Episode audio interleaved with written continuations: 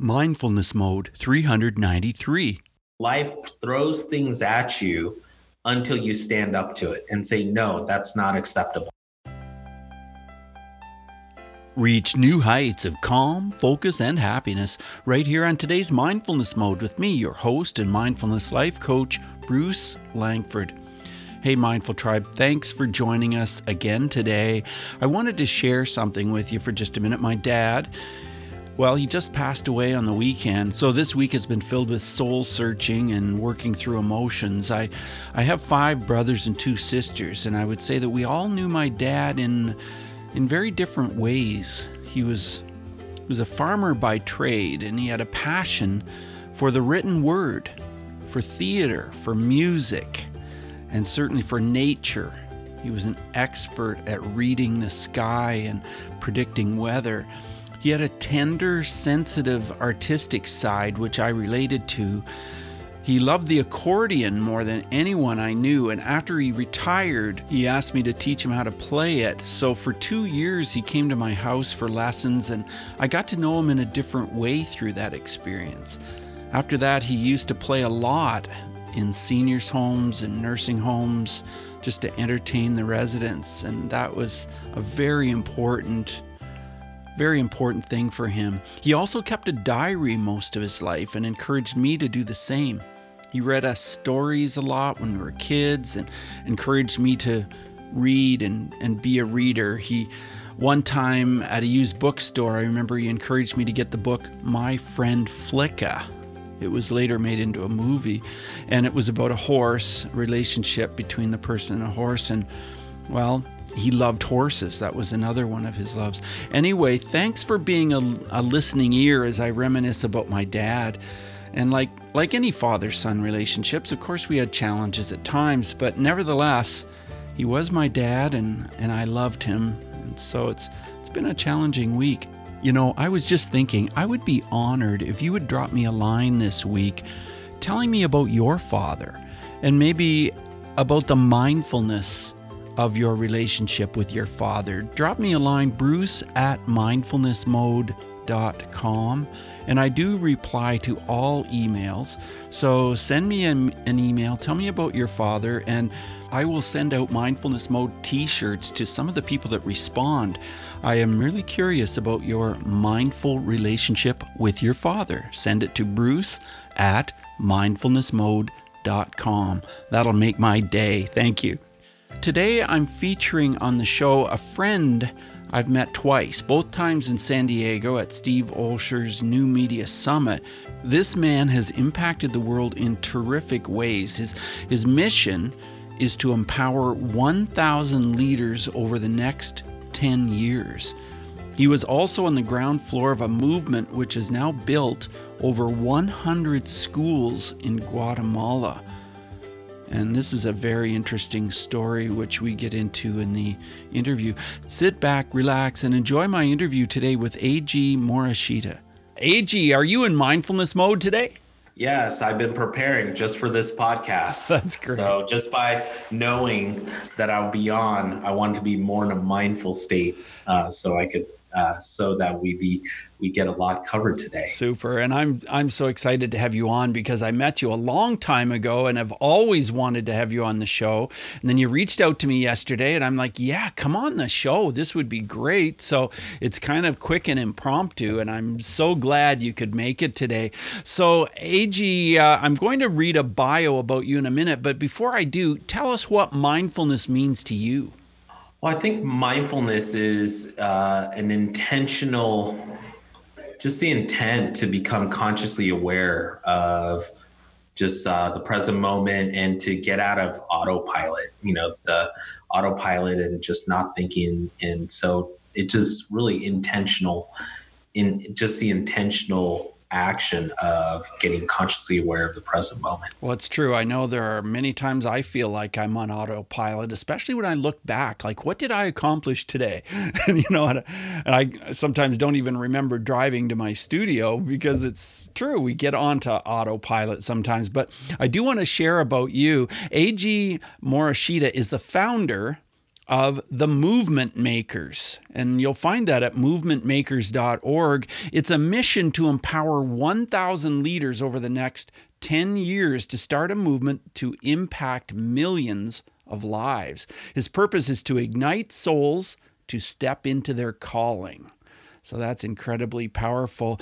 AG has been part of several movements, including the spread of the sushi movement in North America which is pretty fascinating, and building over 100 schools in Guatemala. He's currently creating, building, and advising dozens of movements throughout his community on the world's toughest issues. His clients and the movement makers community have been featured on the New York Times bestseller list, TED, and many more. He's a genius in creating practical and tactical solutions to create fun, easy, and profitable speaking training coaching businesses. So it's great to talk with you today, like I said. And you've done so much. You've got so many projects, and and I just love this this thing where you're empowering 1,000 leaders over the next 10 years. Where are you in that journey? How many leaders do you feel you've already empowered?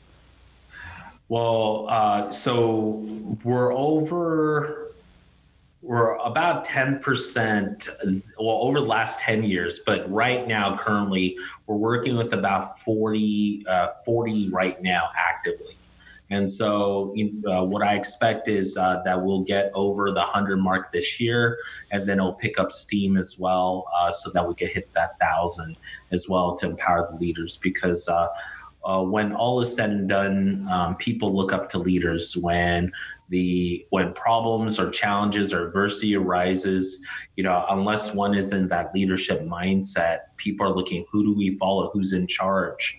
And and i think it's really important uh, to have not only just leaders step up but ethical leaders and leaders with integrity and leaders who are not ego based leaders, but servant leaders who are looking for the good of the whole. So these leaders are mostly coaches for people in business. Is that true? Um, they are in. It's a it's a mix of. Uh, there's some uh, like some of them are coaches. Um, others are business owners. They're uh, uh CEOs of high tech companies who have technologies that can change uh, the planet in terms of uh, some of the pieces regarding climate change or protecting the waters. so so we do have a couple. We have like two segments. We have one, which is the grassroots movement, where we work with a lot of speakers, coaches, and trainers.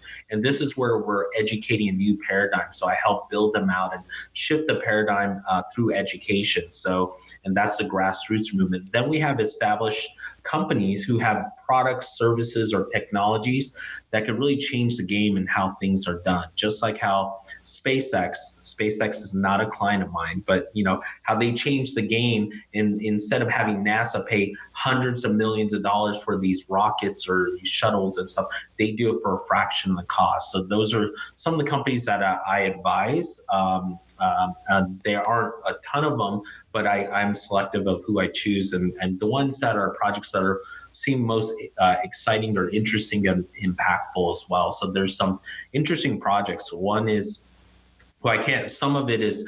I wish I could share. Some of it is non-disclosure right, agreements sure. and things like that. But let me just share with you. There's some pieces that can help. Some of the technologies that we're working with can help with all the natural disasters oh, really? uh, that are happening um, around. You know, and, you know, you're in Canada, yes. I'm in North America. There's more wildfires, more hurricanes, more earthquakes, more things going around the planet. So there's a technology there. Another one is uh, regarding water, where a lot of the water is not living waters, like dead water, like where it's not living, like we're from fresh from a mountain spring. You know, mm-hmm. natural spring water. Only one percent of all waters are really alive, and and when we drink living water, then our body regenerates and starts living, and there it can sustain life. But if it's dead water, it just you know it, it's not as powerful. So there's some technologies or uh, and and things available that will be coming out to, in the marketplace uh, that can actually uh, revitalize our water. So, does our water need to be filled with minerals in order to be living water? Does that what is that what that really means? Yes, that's a big that's a big chunk. That's a big chunk of it is uh, the minerals, and there's a, a, a, like a crystallization, like living things, like you know the crystals grow, and anything that's living, you're either growing or you're dying, right? right. That paradigm, and same with uh, these crystals. And so as long as the water is pure and clean and through the natural processes and stuff, uh, yeah. So minerals is a key component because uh, the purpose of water is to actually deliver minerals to our bodies. Okay. Well, I, w- I want to ask you about leaders and mindfulness. And when you train leaders to be the best they can possibly be, what elements of mindfulness do you teach them? Well, one of the key things uh, we teach them is we teach them a day have a daily practice in terms of a morning ritual and an evening ritual as well. Uh, is really consciously choose what thoughts that they put in their head, and so I believe the uh, the brain is like a computer, and we're actually the programmer, and that's a big shift. First, is there's an old yoga saying that the mind is a great servant but a horrible master. Yes and um, and that we are the once we become aware that we're the master of our minds, we can consciously choose to put in and um, pro- put in new thoughts into our mind, especially early in the morning and late at night when our subconscious is most open to it. That we can reprogram our mind and create new neural pathways. So this is where in Think and Grow Rich they call it auto suggestion. Yes um, in their psychocybernetics where we can uh, reprogram our mind. So those are some exercises, as well as uh, as well as some visualization as well, so that they can visualize. And so it's it's almost like a self guided meditation uh, visualization of what uh, and over time over time this becomes permanently ingrained unless and it can't be broken unless there's a significant emotional event that breaks it. So we highly recommend practice uh, because everything first gets created you know in our mind first then physically. Well i want to transition over to this topic of education. And i know in my bio i read that you have helped to implement uh, well, it says building over 100 schools in Guatemala. How did you get into that? And tell us about your passion for doing this. Well, yeah. What was interesting is it was a project in, uh, that I was at the beginning of, and um, and generally, uh, when people start their movements, and it's not like they have it all planned out from the get go. Often it it just unfolds as it goes. So I was at a class project in San Diego, California and one person shared uh, and we were supposed to choose a class project for the group. Mm-hmm. and a person played this video on youtube with a man with a sign that said free hugs. And everyone got so inspired and, and touched from that video that's like oh let's spread out hugs in san diego. And so we all it was a group of 40 of us. And we pulled together one person designed the website another person created a t-shirt uh, we were able to accept donations and then and then we and then another person brought in media. So all within a, a four day event we were able to put up a website start getting donations have a custom song written for it uh, get uh, give out hugs in mission beach san diego and get the news to news to show it on their local tv and we were blown away how much has happened. And so uh, the uh, the the uh, the class was so excited that the, the event, 40, a core team, so it's like the 80 20 rule, a group of eight stayed along and said, let's bring this out to other places. So they went to Europe and then went to, and then once they went to uh, Guatemala, they found the bigger picture because one of the core team members had a brilliant idea. It was really a crazy idea. And I believe genius is taking two seemingly unrelated things and making the connection. And so it's like really finding that peanut butter and chocolate combination. Normally it's like, you know, right now with Reese's, it's like, of course, but before then, no one would ever think of putting peanut butter and chocolate together. And so someone said they saw the streets littered in trash. Uh-huh. And someone said, let's take these uh, plastic bottles and stuff trash inside these plastic bottles and build schools out of them and they put chicken wire around it and then and the first bottle school was created so it solved two problems at one time it solved the trash problem uh, the unrecycled trash bottle, and it built schools so for kids to uh, sleep, play, and study. So since then, this is um, since about uh, 2006, uh, over 100 schools have been built, and there's volunteerism trips. Uh, there's uh, so it's the Guatemala Bottle School projects. Other countries have have followed suit, and it, it, it's doing magic where something that's unrecyclable was recycled to a purposeful, you know, purposeful outcome. Wow, that must be so exciting to know that you were, you know, way back there talking with that original group where this kind of evolved out of. Oh, absolutely. And the lesson I got, the takeaway I got from that is uh, like uh, you don't need to have the whole vision. You just need to follow that that intuition or that energy of just moving forward and the answers will be shown uh, shown as you go just like martin luther king said you don't need to see the whole staircase you just need to see the next step and it was you know a real life example that i have a personal experience with Oh, very cool. Well, I know you have some experience with sushi and your family bringing sushi to North America. And I'd love to hear that story because I'm fascinated by that as well. Yeah, well, absolutely. I mean, it's something I'm proud of. My great grandparents came over to the US early on in the 1920s and they opened their first restaurant 1929. So it was right around the Depression era. And then uh, during World War II, our family our family flew back to Japan to escape persecution. And um, and then once the war was done, we came back in the 50s and reopened the restaurant. And in the 60s, we opened the uh, we along with it was a collaboration. There was a manufacturing company and another family, and we brought the sushi bar concept to America. So in the 60s, it was mostly in the beginning, it was the innovators. It was mostly Japanese nationals and Japanese immigrants eating first. And then the 70s, we had some people who are non-Japanese start picking it up. And then in the 80s, uh, I was in junior high at the time. We opened uh, we opened one of the first fast. We I believe it's one of, uh, but probably most likely the first fast food sushi restaurant in Santa Monica, California, in a mall. I was waiting tables, kind of fast casual, before fast casual was delivered. And in the 80s, it just started, the popularity started growing where the invention of the California roll and these rolls came about. And the innovation was that uh, the American palate didn't like the bitter taste of seaweed. Mm-hmm. So what happened with the rolls is it traditional sushi puts the rice inside the seaweed. Mm-hmm. Uh, California style sushi is putting the rice on the outside so you don't taste the seaweed. Oh. And so if you look at California rolls, the rice is on the outside and the seaweed on the inside. And then that allowed it to be more palatable to the American palate. It became popular. The early adopters came in, so they're the ones in the 80s. Uh, there's a top show called Miami Vice. Yeah. So they had those, you know, those white jackets and the neon T-shirts, and they came in. I was serving them as kids. We I served some celebrities, actors, and things like that. So they tend to be the more early adopters than the mainstream.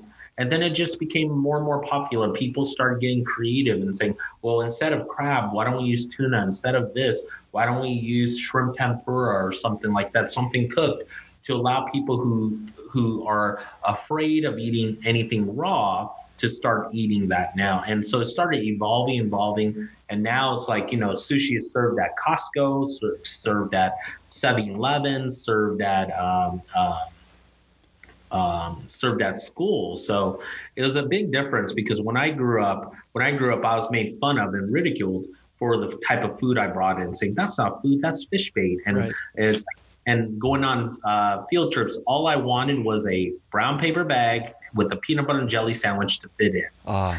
So so, but it's interesting now. If you, what I know is what's not if if you grow up, if you're growing up or you're going through something that seems not cool, if you live long enough, it'll be cool at some point. That's very interesting. And, uh, you know, so are you connected in any way with the, the sushi business now?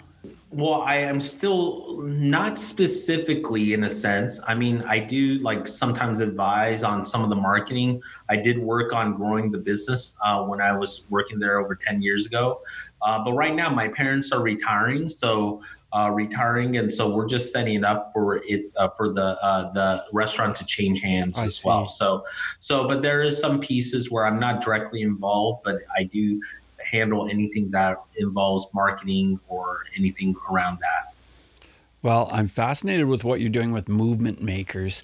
And I know that you've got quite a team working together to make this happen with to empower 1,000 leaders. Tell us about your team and how you make this happen and how you reach out to people and find people to help with this. Yeah, absolutely. Well, I have a great team of coaches and trainers as well. So we have several people on our team. Um, so I've, I've, our operations team, they handle the admin and administ- uh, admin and operations, the finance, the bookkeeping as well. So that's my that keeps the engine running. And then I have a team of coaches who coach our clients in terms of helping them uh, clarify their message, their vision, also um, help them with the uh, the monetizing of their business. So we teach them, uh, you know, how to sell, uh, how to how to how to generate income through selling, and and and uh, and also also I have a trainer, and uh, she is. Um, she's also our creative director as well, and she's one of our star students. Where in um, she's a former creative director for Speedo Australia, so uh, she's in charge of all our branding and our messaging. Mm-hmm and we actually co-create our messaging together because messaging is one of my strengths as well.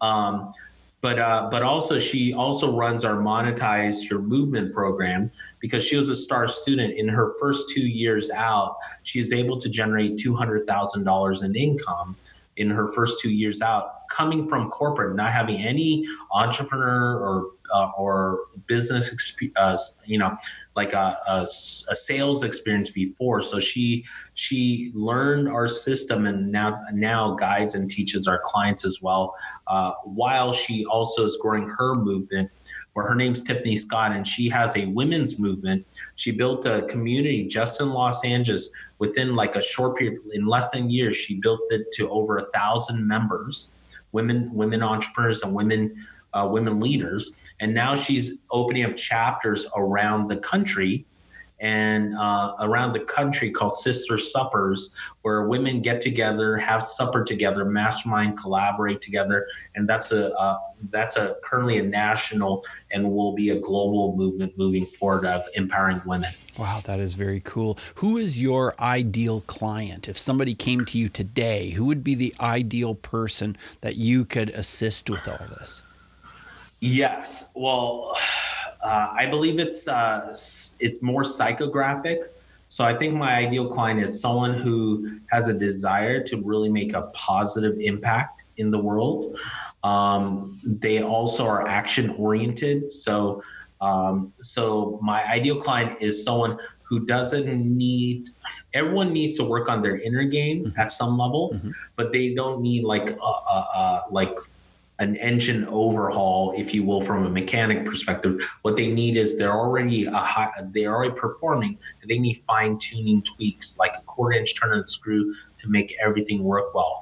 Um, the the sweet spot and we work with people who've never uh, generated any income in their business before and help them get to a, a, a you know five to ten thousand dollars a month so that they can be in that profession. To the sweet spot is at least for me personally we have different levels.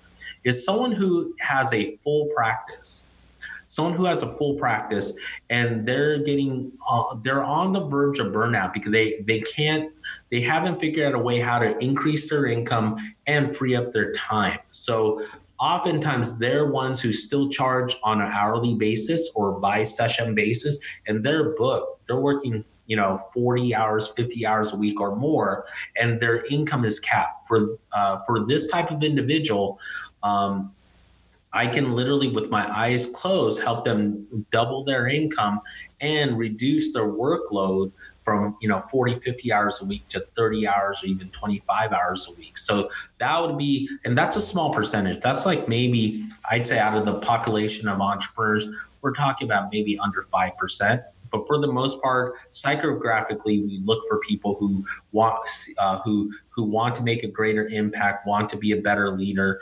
action oriented, they're passionate about what they do, and they are willing to develop a, their skill set um, to be great at what they do, that they're driven by producing a quality program or service. So, uh, you know, though we can promote quality, quality is they're quality conscious. That's really important for us. Wow, that's exciting. And I know that I talk with people from time to time who would love to be coaches and they would love to put all their expertise together and make this happen to make the world a better place, just like you are. And it sounds like you are the right person to connect and make that happen. Yeah, especially if someone isn't sure uh, what their unique um, solution is that others would consider priceless. That I think that is one of my uh, gifts is to be able to find out based on one's experience what is the area of expertise that the marketplace would value the most and so, because I believe one hour in our zone of genius outproduces 40 hours in our weakness. So, one hour being, you know, in front of the stage outproduces 40 hours of me uh, doing technical work or admin work, you know. So, it's really staying in that zone of genius and and uh, really finding out what people value. So, I, I'm in many different sectors, and so I can understand like what people want.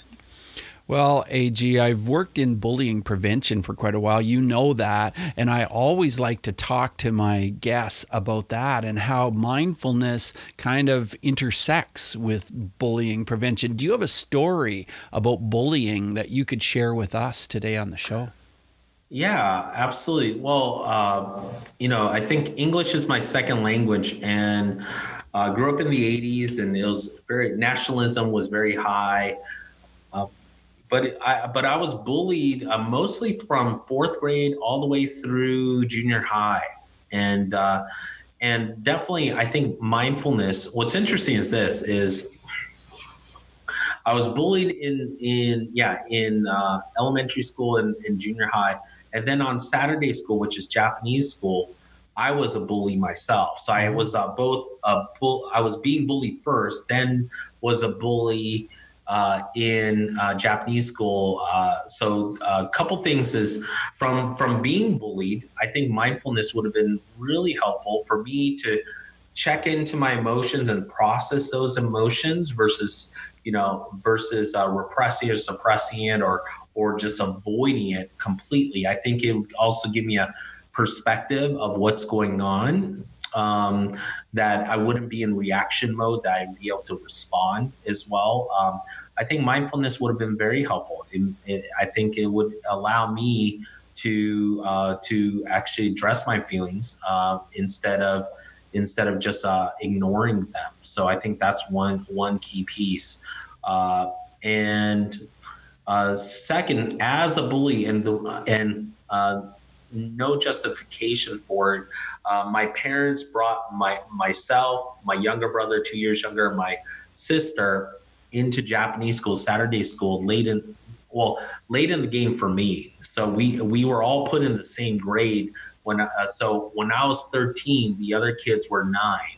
Oh yeah. And so so in essence, like maybe I was physically bullying uh, the uh, younger kids, but the younger kids were emotionally kind of bullying me, saying, "Hey, you must be. You're so much older. You're in the same grade. You may not be smart." you know you're the dumb one right. or so so i you know and so the only way i knew how to act out was physically you know nothing major has happened but you know but there was intimidation or you know because i'm bigger and stuff like that but i think mindfulness would allow would allow me to just uh, understand and become aware of the situation to handle my emotions better and also understand maybe some of the resentment I had to my parents for bringing me into school at at three or four years later in the game and put me in a situation where it's not optimal for me to uh, to make friends at, at a peer level.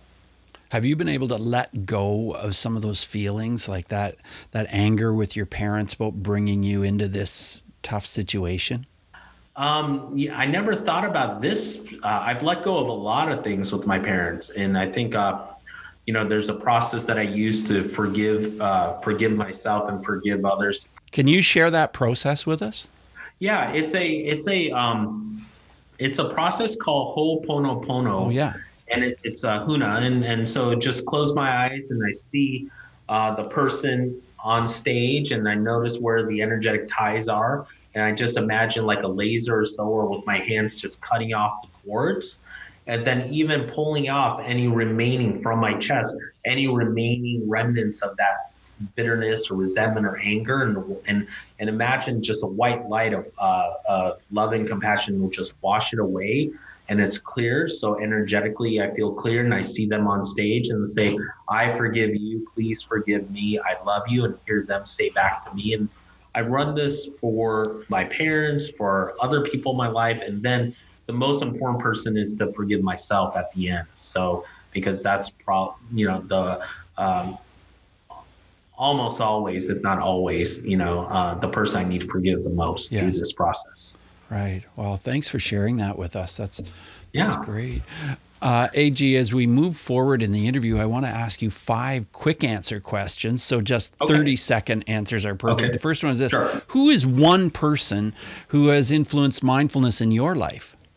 Mm, I, uh, I'd say it would be Mahatma Gandhi and in his practices and just the way he lives. Right, absolutely. How has mindfulness affected your emotions, AG?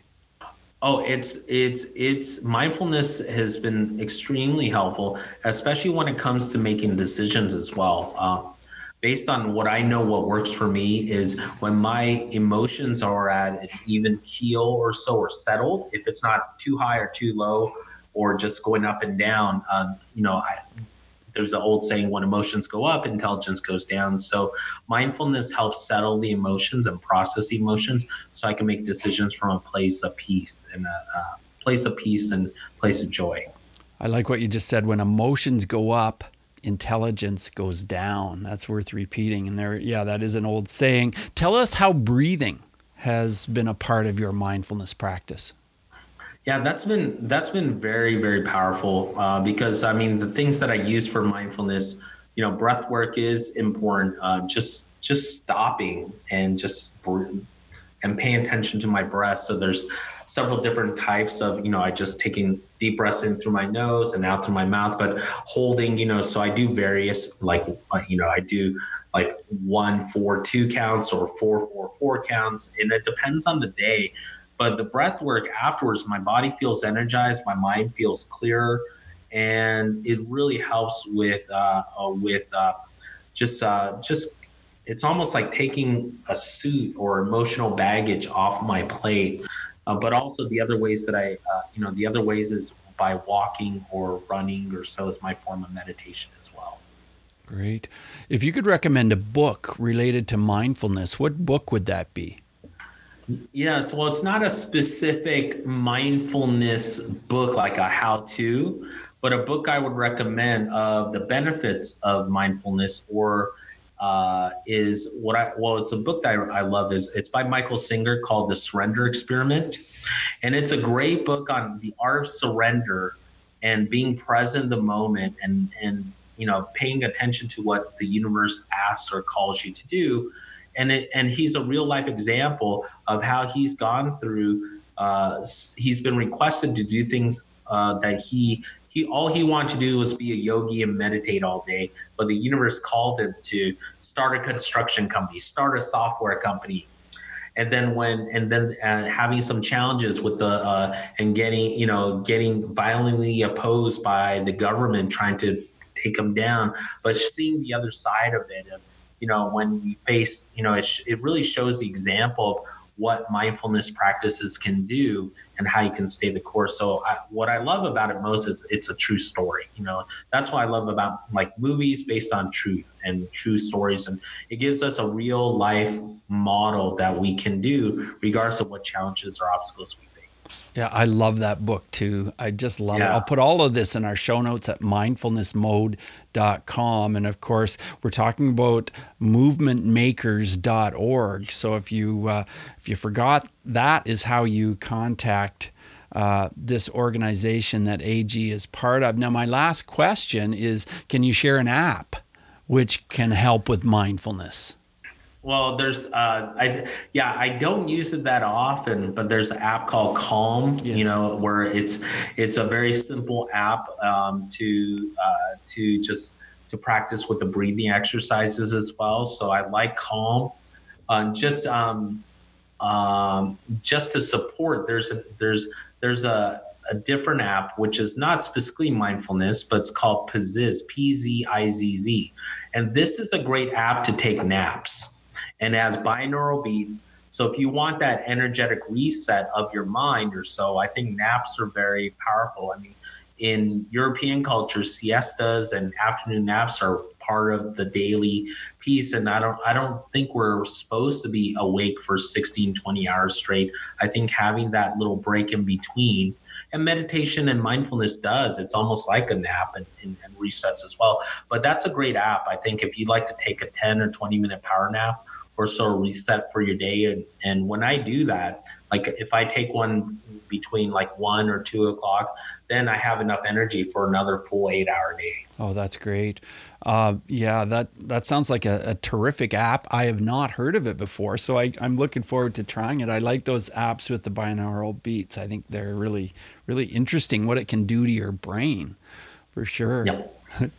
yeah. yeah. One thing about bullying I forgot to mention is I think life can sometimes act like a bully and and so life throws things at you until you stand up to it and say no that's not acceptable like we kind of get recurring patterns of certain situations showing up in our life until they say no not anymore i'm not going to accept that because uh, we don't get what we expect but we'll always get what we'll accept so when we increase our standards or uh, raise our standards of what's acceptable to us i think life kind of and it's not i think it's not in to harm but it's really to guide us in in in in our development and growth Right. I really like that, what you added there. And I'm glad you did add it because it's true. Life can truly be a bully to us and we can bully ourselves and we, we have to stand up to it. So thanks for mentioning that. Now, um, as we uh, move toward the end, I want to make sure everybody can contact you through movementmakers.org. And of course, you're on social media, uh, Movement Makers, almost everywhere. Is there anywhere else or any other way we can connect? Connect with you? Well, I think those are the best ways. Is uh, on Instagram, it's at Real Movement Makers, and then on Facebook is really good. Uh, and I know my name is tough uh, to to spell, but if you just look up E I J I and the Morishita, friend me on Facebook or follow my page. Oh yeah, E I J I Morishita dot com and Morishita is M O R I S H ITA. But on the movementmakers.org, uh, the best way is there's a link to download our Rainmaking 101 checklist. And that's way you could uh, get uh, email communications through us and ways to connect with us as well. And so those are some pieces. So if you feel like you have this calling or movement is inside you, even if you don't know what it is, I'd love to stay in contact and, and support you in your journey. And before I hit record, I know you said that you had a free gift, which is at movementmakers.org forward slash gift, right? Yes. Yes. Absolutely. So there you could get the checklist, and we have a series of emails welcoming you to share what Movement Makers is about and some resources and and and guiding you along the journey. So you'll hear from us. You know, you'll hear from us on a consistent basis as well. Um, and uh, and that's a great way to. And you can reply back to any of those emails, and my team or myself will be able to see your replies there too. So it's a no, we check our emails and things like that. That's awesome. Well, AG, thanks so much for being here. And uh, I can't wait for all of my listeners to hear this episode. It's going to be exciting. Yeah, thank you for having me. It's an honor, and I'm grateful to be here. Thanks. Bye now. Thanks so much for joining us today on Mindfulness Mode. For show notes for every episode, check out mindfulnessmode.com and type the guest name or the episode number into the search bar. You can also go mindfulnessmode.com slash whatever episode number you like. If you've enjoyed this podcast, you could help us out by subscribing to Mindfulness Mode wherever you listen, whether it's on iTunes or Stitcher, Google Play, Spotify. So many places you can hear Mindfulness Mode. So hit subscribe and share because that truly helps our show this sleep naturally guided meditation that I have for you just for Mindful Tribe members. It's to help you receive the deep, easy sleep that you deserve.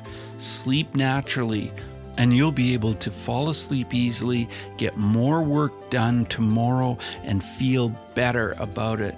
Rest comfortably without effort. Go to mindfulnessmode.com slash sleep for your free download. So remember, subscribing and sharing helps keep Mindfulness Mode on the air. Till next time, Mindful Tribe, use what we've learned today to reach new heights of calm, focus, and happiness. Stay in the mode.